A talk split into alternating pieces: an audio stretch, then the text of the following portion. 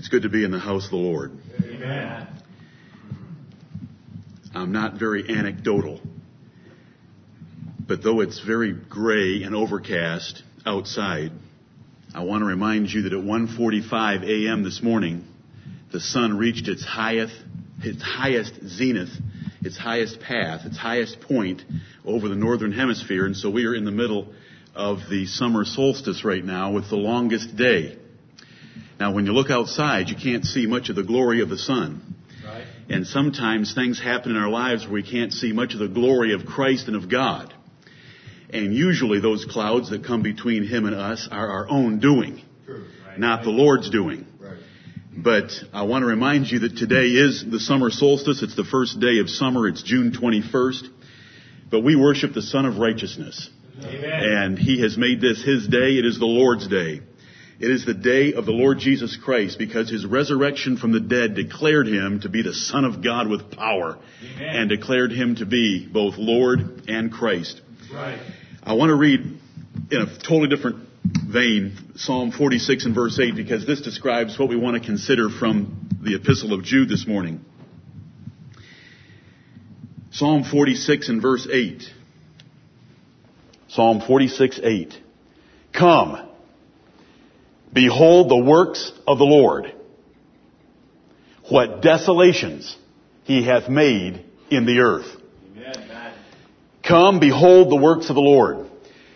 Most Christians, when they would read verses like, a verse like that and words like that, and we would have a tendency ourselves because we would rather delight in the mercies and goodness of God than His terribleness.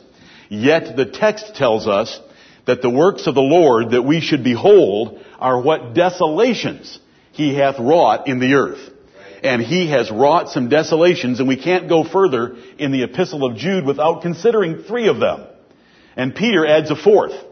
The three that we must consider are the ruination and destruction of an entire generation of Israelites, a whole class of angels, and the cities of Sodom and Gomorrah and the neighboring suburbs and cities in the plain.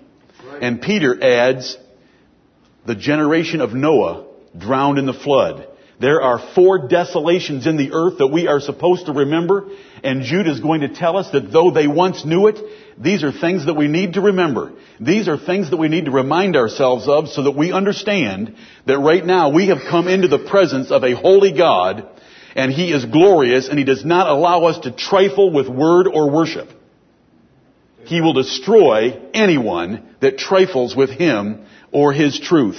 Right. Come, behold the works of the Lord, what desolations he hath made in the earth. Who is the Lord that I should serve him? That nation was torn to shreds by the living God. We wish we could go back to Egypt, they said to the great gift of the promised land, and he destroyed them in the wilderness. Let us tremble before the God that we worship this morning. He has given us His precious truth. He's given us a church. He's given us His Word. He's given us His Son. He's given us the hope of everlasting life. There is nothing in this life that should move us from loving Him with all of our hearts, mind, soul, and strength, and to be full of joy and praise Him this day. Amen. Do not come short, my brethren. There are only a very few that will worship God correctly. A very few. In the generation that came out of Egypt, there were only two. And it were not Moses and Aaron. Right. It was Caleb and Joshua. That is the Lord's doing, and it is marvelous in our eyes that we have two young men here from Michigan named Caleb and Joshua who were just recently baptized, and we cannot go another word further in the book of Jude without considering Caleb and Joshua. Right.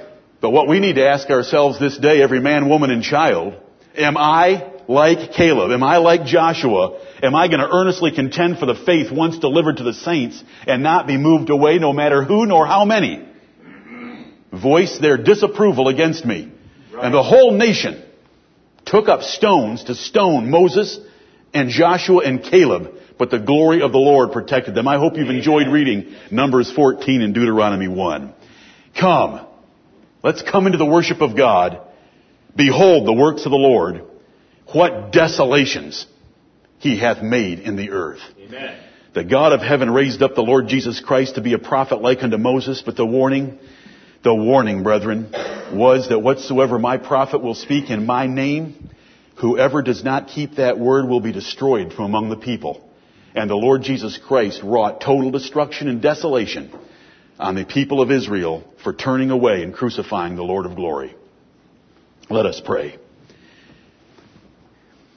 Our Holy Father, we come before Thee with trembling hearts, souls and minds, knowing that Thou art a great and dreadful God and worthy of our fear and total reverence. Amen. We have seen in the pages of scripture what desolations you have wrought in the earth. And we see here your instruction to us to behold them, to consider them. And this day we must. For your apostle, our brother Judas, wrote unto us and told us. He reminded us. He reminded his audience that knew the historical event well. That the people of God of the Old Testament, having been delivered out of Egypt, were destroyed for their unbelief. Heavenly Father, cause Joshua's and Caleb's of both sexes, of any age, to arise this day in our midst and to strengthen themselves and to strengthen one another that we might be a church full of those who love thy truth and will fight for it and defend it and never move from it.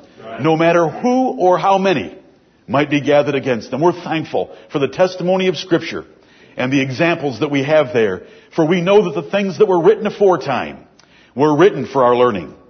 That we through patience and comfort of the scriptures might have hope. And Father in heaven, we have hope not only for eternal heaven, but we have hope for the gospel rest that is before us today.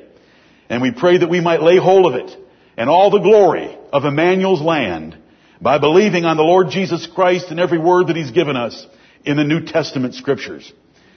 Forgive us our sins. Amen. Forgive us, O Lord, where we have trembled in fear of man. Right. Forgive us, O Lord, where we have trembled at any loss in this world. Forgive us, Heavenly Father, when we have been more concerned about the leeks and onions of Egypt than the milk and honey of Canaan. Forgive us where we have not valued your promises as highly as they ought to be valued. And as it were, set ourselves to find a captain to take us back. Oh Lord God, forgive us for not putting your promises where they belong and for not putting your commandments where they belong. Let us keep the one and love the other and never turn from either. Blessed God, have mercy upon us through Jesus Christ our Lord. We thank thee that it was his meat to do thy will and to finish thy work. We thank thee that while it was day, he labored because he knew the night was coming. May we be as convinced of the importance of redeeming the time because the days are evil and pressing ourselves forward into your kingdom work at home, in our marriages, families, in this church, in our places of employment, and everywhere we go. Lord, help us to be thy children that in whom you would find great delight, who would be faithful to thee and the grace that you've given us. Let not your grace be bestowed upon us in vain, Right. but let us continue and not be moved away from the hope of the gospel which you have taught us. Father in heaven, we pray for all those that are not with us. Keep them safe. Comfort them if they must work this day. Bear them safely back to us if they're traveling. Lift them up. Encourage them, O Lord. Teach and convert them. We ask in Jesus' name. Our Father in heaven, we're thankful for the nation in which we live that allows us the liberties to worship as we see in your scriptures. Let us not take this for granted, nor despise it, nor lose this privilege. Save us, O Lord, by thy mighty power. We pray for thy churches in every place. We know that we're in the perilous times of the last days. Men have turned their ears away from the truth and unto fables. And we pray that those men who are yet teaching thy truth will be instant, in season, out of season. Right. That they will reprove, rebuke, and exhort with all long suffering and doctrine. Amen. That they will let no man despise them, but they will remember that they are the ambassadors of the Most High God. Our Father in heaven, we are weak, but thou art strong. See our weakness and give us your strength. See our coldness and quicken us into a flaming fire that we would love thee more than we ever have before. Let us not be as the sinning angels. Let us not be as the foolish sodomites. Let us not be as the generation of Noah that would not heed his preaching. Let us not be the generation that came out of Egypt that would not take God's best for their lives, but turned back and lost all. Father in heaven, help us. See the desire of our hearts. Remember our frame and strengthen us accordingly because we cannot do thy will without your blessing. But with thy blessing, all things are possible. We can learn every grace of the Spirit and we can abound in fruit if we're in the vine, Christ Jesus. Lord, help us and hear us as we call upon thee. In the name of the Lord Jesus Christ, our Savior. Amen. Amen.